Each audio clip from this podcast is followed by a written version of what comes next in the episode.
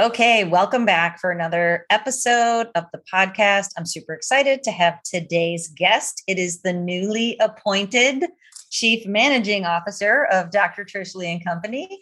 Uh, you that, know her. As, that sounds so know, good. Doesn't it? You know her as Jamie. Um, Jamie's with me today, and uh, don't bounce out thinking this doesn't have to do with porn, because today we have an amazing podcast planned. We are focusing on the theme this week of grief and grieving. And before we jump ahead to that, we're talking about resolving trauma and the grief that happens, that lingers around after you've experienced something traumatic. So in today's episode, we're going to break it down twofold. It's trauma from the past that needs to be resolved, and grief and how to move through the grieving process, which happens in five stages. And I made a video on YouTube. If you want to break that down even more, go on over to that video. But that's grief or trauma from the past. But then if you've established a pornography habit, likely that has become the coping mechanism for you to deal with that trauma and grief that you have experienced. So there also usually needs to be a component of grieving the loss of porn in your life, because porn has played an important role for many people. And Jamie and I know we talk to a lot of people about leaving porn behind. It can leave a uh, micro to a macro sized hole in your psyche and in your life. So we're going to talk about those two important things. And the reason Jamie is here is because she has so graciously um, agreed, or actually it was her suggestion, her idea, has graciously offered to share her experience of very traumatic events that create trauma and grief in her life, and how she was able to move through it and move past it and get out of survival mode and into thrive mode using the techniques in the Porn Brain Rewire program. So without further ado, Jamie, thank you for joining me today. I appreciate it. I am so very excited about this. Um, I, you know, have enjoyed, you know, working here and, you know, to be able to help other people. Um, and whenever I do tell them kind of my testimony and my little, my story, um, it really is a review of, you know, not only what I, I've been through, but, you know, how your program truly saved my life. Because, you know, going through those grieving stages, um, I wasn't able to truly grieve um, and, and go through them correctly. So, you know, not getting the, the true help that I needed. Um, and then when you reached out to me to come and work for you, um, taking the ninety day program as a prerequisite, so I would know what this is about, um, I put those, you know, into action, and it absolutely changed my life. And I am so very grateful for that. Um, and wanted people to know, you know, what, um, what it can do for them and how it can change their life as well. So, um, you know, that's why I offered to, you know, yeah, be on here. It's so cool. And yeah. And people, I, you know, I know you're going to blow the doors off people when they hear some elements of your story. Um, so I'm excited to get to that, but you know, I am really glad that you're here, and it's pretty wild. You know, if people are listening, and if you've been a listener on the podcast, or if you've been following me on my YouTube channel, uh, you know, if our energy vibes, I want to encourage you to reach out to us, because the weird thing about hiring Jamie was, like, she popped up on LinkedIn, which I never go on, by the way. I only go on for work. And somehow, like, you know, the universe served you up to me, and I was about to hire someone, and I just kept seeing your LinkedIn profile, and I reached out to you because, you know, at one time I like looked through it, and I'm like, you know, I really think with the elements of the background, I didn't even know your personal story at that point, but the elements of your background professionally, I'm like, I think she's going to be a really good fit to be able to show up non-judgmentally and, you know, with empathy for people. It's really important for me to have a team of people who get it and who want to help people and have been there before.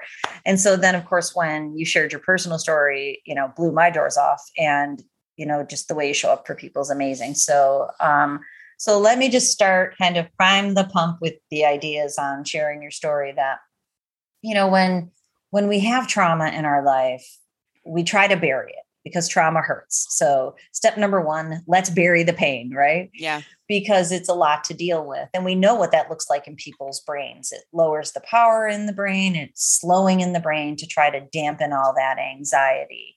And you feel lost. You feel overwhelmed. So what did you do before we met? Because I know you told me you kind of, you were trying to fix and feel better, and, and you went to see other people. What was that experience like for you?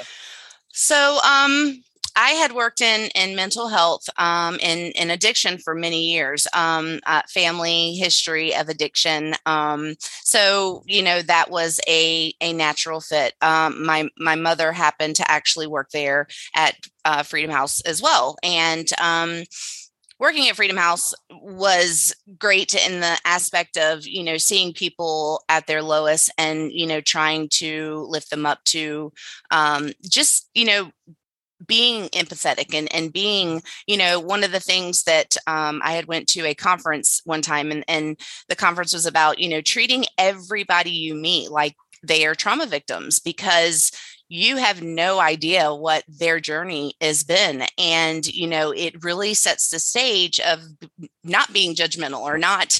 And, you know, the, the many comments that I get, you know, from people that I, I did work with there is, thank you so much for, for being your kindness and your, your words when I felt that I was at my lowest point in my life, um, which means the world to me. And there's no greater joy that you can get than being there for somebody or, or helping somebody. So, you know, that, that job was very fulfilling to me. Um, however, you know, the, um, the things that come after that, it, you know, kind of uh, set the stage of, of why I am no longer there and, you know, kind of why I am here. So yeah. Are you um, willing to share, to share there, dig in there a little?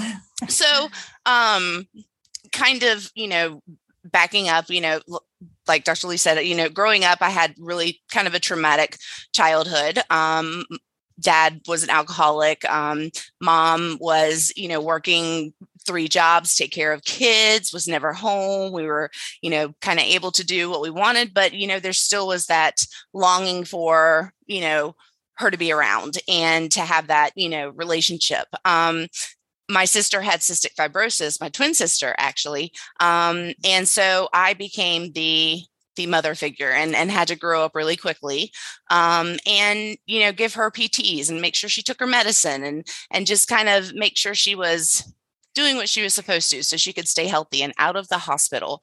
Um, and uh, working at, at Freedom House, um, like I said, my, my mother had also worked there too for many years. She um, also had a, an addiction um, and we,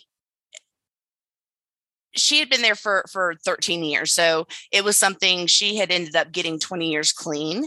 Um, she did some amazing things. She created the first women's house in, in Durham, which is, you know, a house where, you know, addicts go to live, to learn how to live life, you know, differently. And, um, so she did some wonderful things, and her, her, you know, her passion was helping people and, and being able to, to get them out of the, the, the hole that they feel that they're in and to actually start living life again. So, you know, it, it was amazing seeing, you know, the things that she did. And I was just in awe of, of her. Um, then she happened to uh, relapse due to, you know, some um, things that happened in her life. And it, you know, as a coping mechanism, it was just, I'll take this one. You know, actually she went on a cruise and, you know, she thought, I get, I guess, you know, being twenty years clean that, oh, I can do this. And one's not going to, not going to, you know, do anything, but mm-hmm. she went down this really um, just a spiral that, you know, was, was really um, scary. So mm-hmm. to see that and to, you know, I had to become that mother figure again, you know, to mm-hmm. go and check up and make sure she was okay. And, and, um, however, during that time, there was a person, we had a, um, house that was on the Freedom House grounds. Um, Freedom House had an, an inpatient recovery where you go in and you actually detox. And they have um, outpatient where, you know, just you go in and have, you know, regular mental health um, appointments. And then there were two houses that you could stay in for ninety days or ninety days to six months where you, you know, learn again how to live life um, differently and, um, you know, kind of having rules and, and, you know, there are schedules and you stick to them and you, you know, you, you give back. Absolutely. So, you know, you have to have those in your life in order to, you know, truly, um,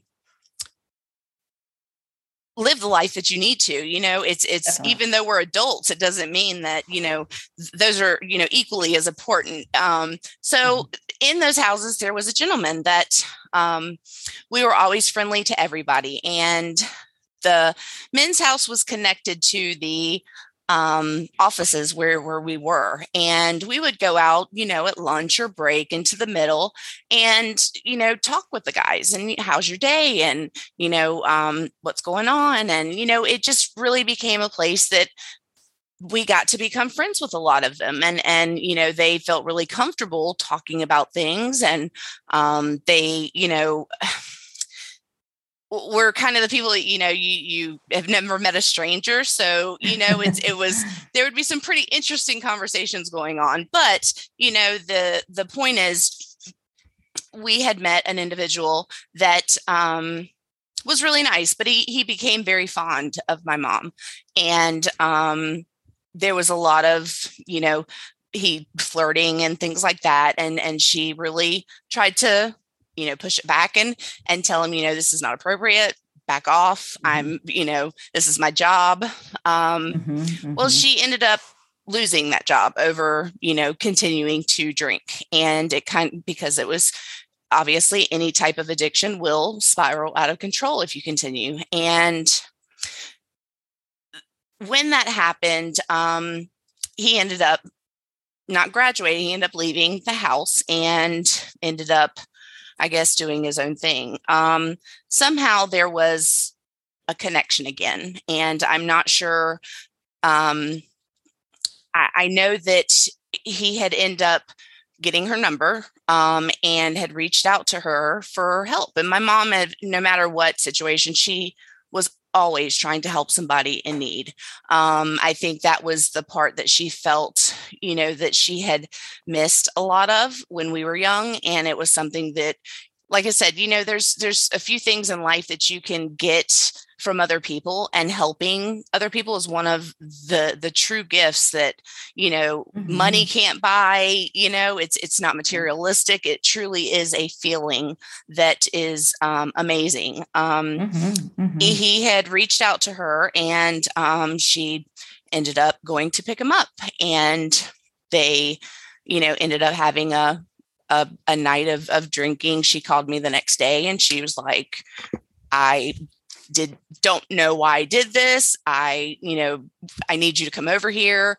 I need him out of my house. I want to go to detox. And so I went over and took her to detox, took him back to Chapel Hill. And, you know, that was, that was the end of it, as I thought. Um, two weeks later, there was, um, I had talked to my mom on a Friday, and there was no sign of, of anybody being there. Um, you know, I was, it was a great conversation because she, after being out of, out of work, she was trying to find a new job. And so we were, we were tweaking up her resume to, you know, try to find something else. She had been clean for two weeks. She was doing really well. Um, mm-hmm. Apparently that night, um, he had reached out again, and, or, I'm not sure when the, the connection ended up happening, but um, the next day I went to go spend the night with my sister. She was in I C U. Um, she has cystic fibrosis, like I said, so she was in and out of the hospital, but during that time she was pretty sick. And um, I went to go spend the night with her, and Um, we re-rotated uh, turns to, you know, spend time with her to make sure she wasn't up there alone. Mm-hmm. I got a call at eleven thirty p.m. and it was from my mom's phone, and it said, "Call me back." And it was a man's voice. And I looked at my sister and I said, "This doesn't feel right. This doesn't sound right. Something's going on. I need to go over there." And she looked at me and she said, "No, you're not. You're staying right here with me." Mm-hmm. Um, because that was my, I guess, kind of codependent and in, in being, you know, helping her and, you know, wanting to be there to support her. And, you know, she put her foot down. She was like, "No, you're here with me. You're going to stay here with me." And so I didn't go. Um, I tried calling all night, all day. I couldn't get anybody. When I left the hospital, I rode by her house and I didn't see her car. So I said, "Maybe she's at the grocery store. I'll, I'll you know, come back later." Um, it was, you know, Sunday. And, you know, Sunday you're, you're getting ready for work week. You've got, you know, your child getting ready for school. So mm-hmm. it, it was just one of those things that I wasn't able to, to get back over there. Um, that Monday I had a really bad feeling. There was just that, you know, you, you have that gut feeling that you just can't get rid of. And I got to work and, and I worked in Chapel Hill. So, um, I, at Freedom House. And, and I said to my H R manager, I said, "You know, at lunch, I'm going to go by my mom. Something's not right. She's not answering the phone. And I just am not, you know, I know something isn't right." And I got sick. I ran to the bathroom and just threw up. Something, you know, is that intuition. Yeah. Um, and so I, I called for a well check and um, said, "You know, I haven't heard from my mom. I'm concerned. Can you have somebody, you know, go by there? I'm going to be on my way, you know, in, in just an hour." Um, mm-hmm. Well, he called, the, the policeman called me back and said, um, "We need you to come over here right away." So obviously I knew something was not right. Was not um, right. Yeah. And I called my grandmother to let her know, you know, we call her Mima. So I was like, "Mima, something's not right." You know, the, the police told me to get over to mom's house as soon as possible. Um, you know, they were closer than I was. Um, and I called my brother to let him know. So obviously they were able to get over there, you know, faster. Um, when I got there, they had obviously called me to let me know that um, she had, had been murdered. Um, You know, I thought that maybe she had fell and hit her head or, you know, um, had passed out or, you know, something like that. When you hear your mother has been murdered, you know, you just, it's immediate shock there. The, the feeling of, um, the feelings that just kind of cross are just so indescribable. Um, mm-hmm. You know, when you hear somebody or family member has passed, is it's it's hard, you know, just hearing that. But when you you hear, you know, murdered, all these things are crossing your mind. What could have happened? How, you know? And so, you know, I I got there. The the cops had had, you know, me obviously go to the police station to give a statement. And um I didn't think about this individual at that time um, until I was at the police station giving my statement and he was asking me questions. And I said, um, I kind of told him, you know, what happened. She lost her job. She was in a really, you know, um, bad place.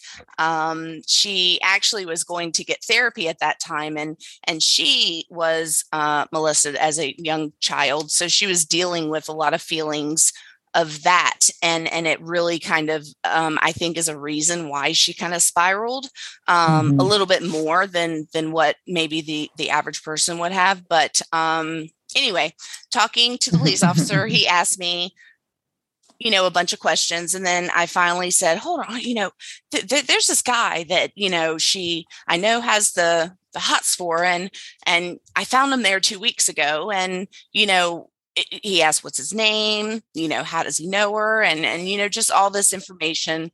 Um, and I, you know, told him, um, I, I, this is what I know. And, and, you know, I, I don't know if it's him. I can't confirm that, you know, that this is, you know, who it, who it is, but, you know, the car's gone. So obviously he had, someone uh, has the car. Yeah. yeah, he had taken the car. He had taken a T V and a couple of other, you know, things from her home. Um, and, you know, after that, we obviously, you know, just had to wait.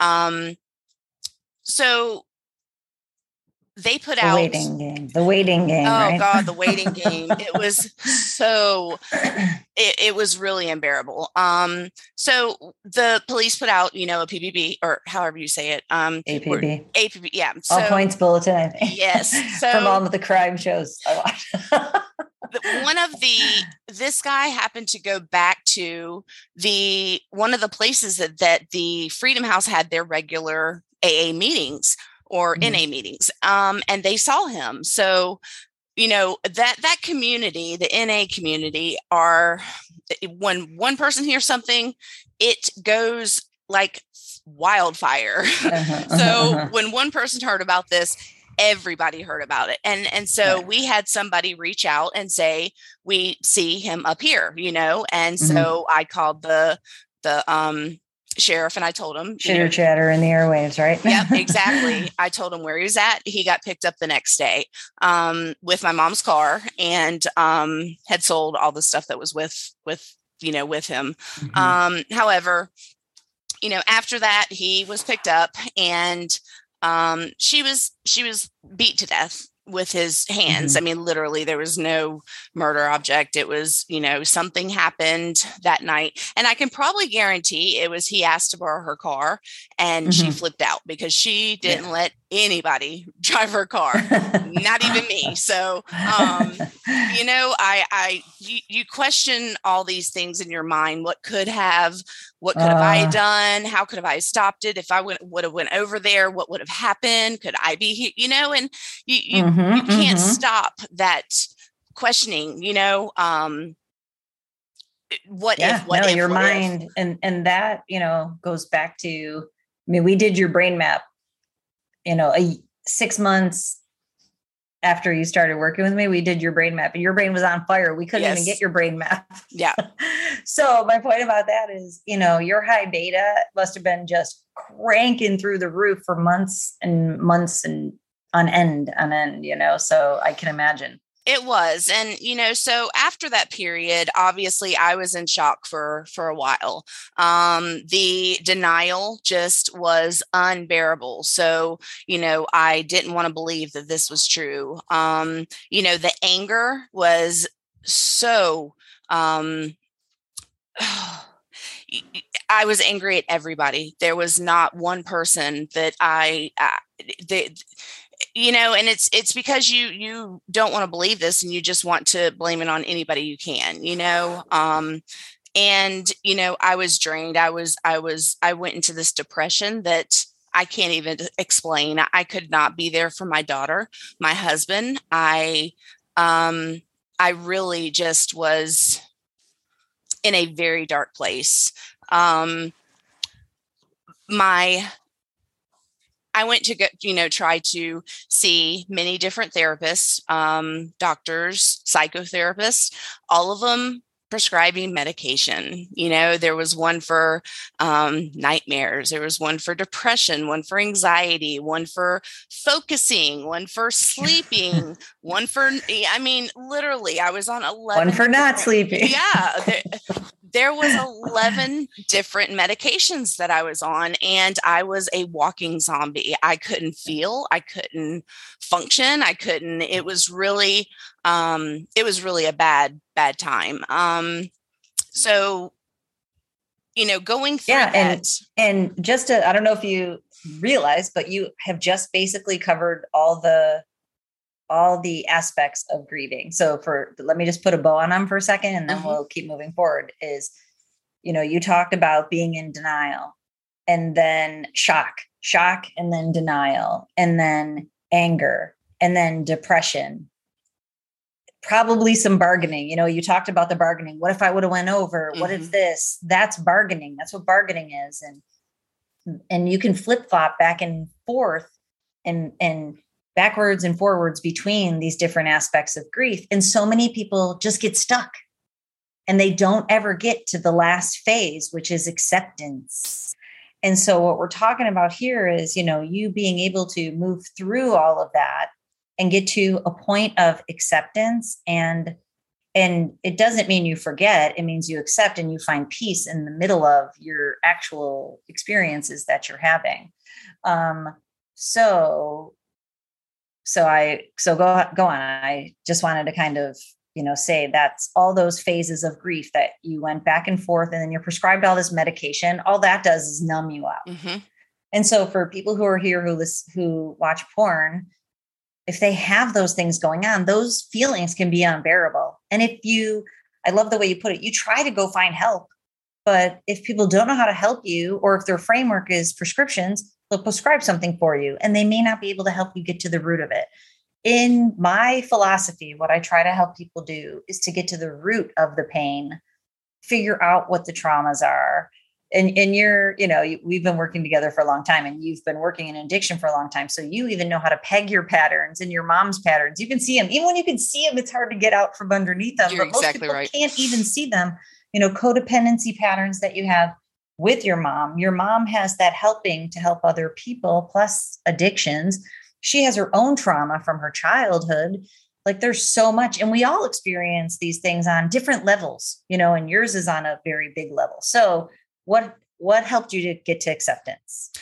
Well, to be honest, um, even when you reached out to me, um, I had stopped working at Freedom House, you know, just the, the fact of seeing my office was in a place where I, you know, anybody who come to get water or ice, you know, I could hear them. So anytime that door opened, it, my mom would yell, you know, hey, Jamie, you know, yeah. or just make some, yeah. oh, you know, yeah, or yeah. so the context. So yeah, hard. Um, it really became a, a place that was unbearable to, to be at. And, you know, not only to add on to that, being on all that medication, um, I ended up falling asleep at the wheel and ended up getting a D W I a couple of weeks right after that, um, because all that medication really just, I was a zombie.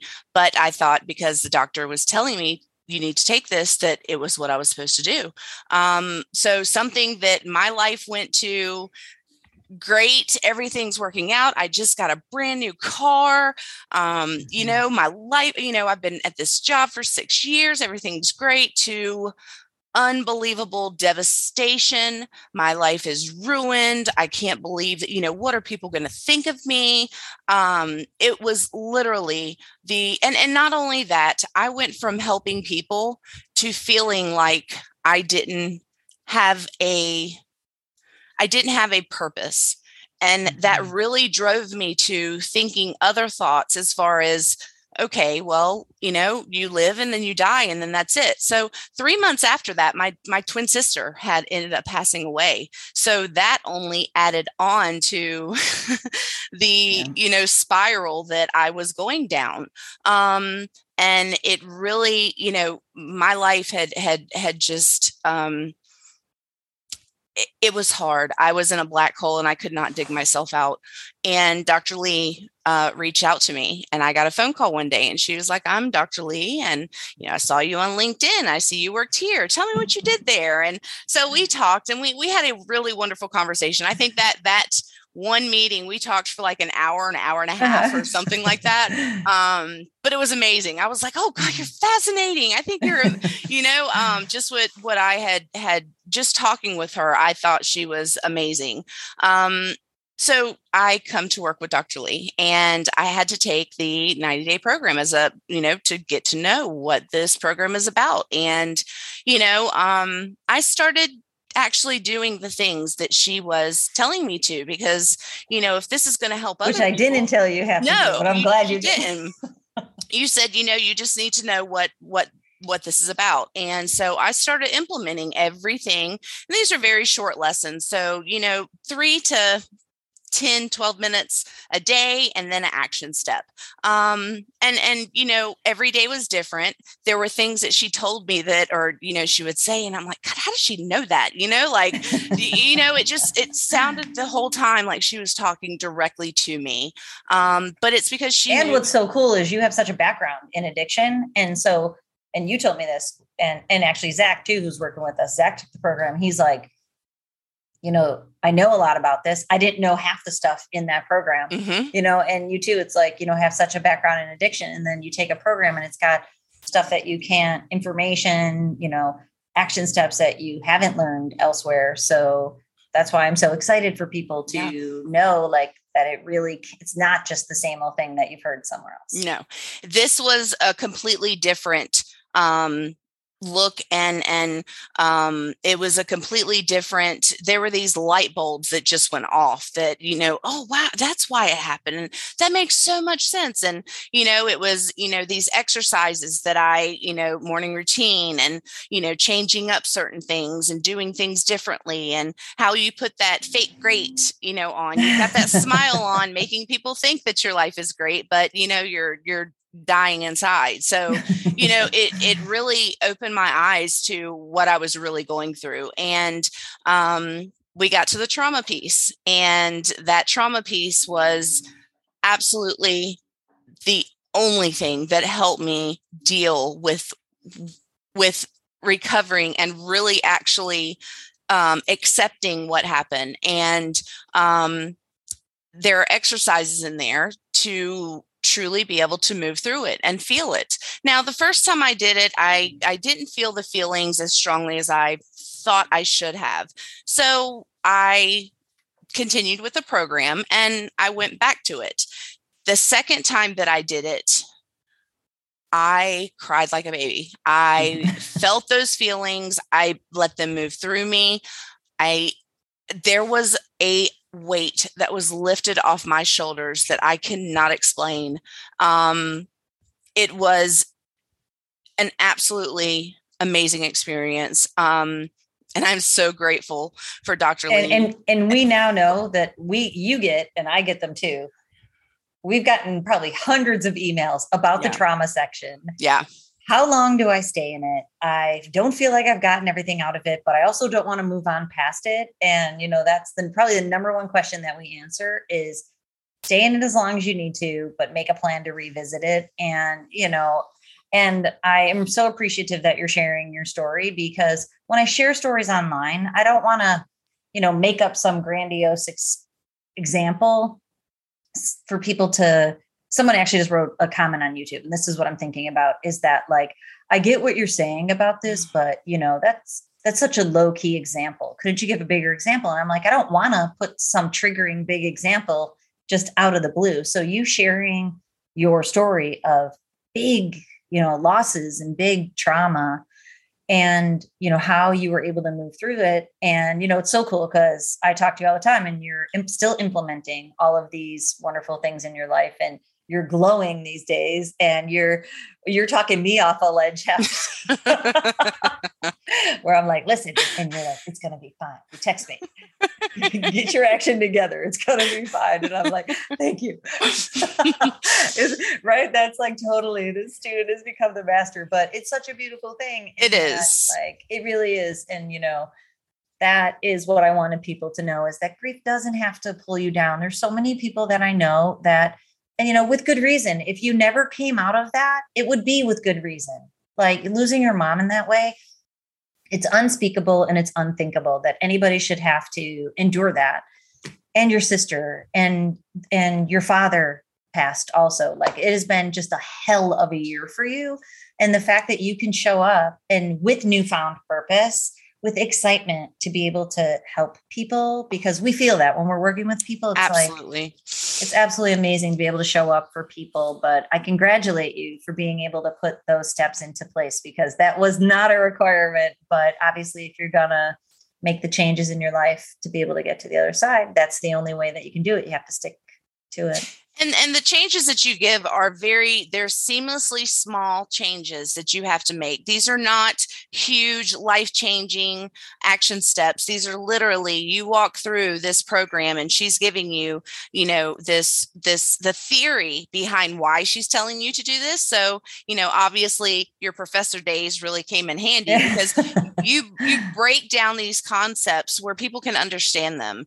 And that was the thing for me. You made me understand why I was yeah. feeling the feelings that I was having. And that was the biggest part of this. And whenever I tell you, you know, you need to be talking about your program more, you need to tell them, but you're like, you know, no, that's, that doesn't feel comfortable to me. And I'm like, okay, yeah. you won't, I will. So I'll do it. Yeah, exactly. I just want people to know, you know, the impact that it truly has had in my life. And it's not to sell a program. You know, if you're not ready and committed to enroll in a program, you know, continue watching the YouTube videos, because, you know, she puts those out every Monday and Wednesday. And, you know, her podcast, they are all information that is that's going to help you. So, you know, know that um, if if you're ready for change and you feel stuck and you can't move forward, this is absolutely the the place that that you need to come. And um, I promise you, if you put the steps and you engage in the program and you do the things that Doctor Lee asked you to,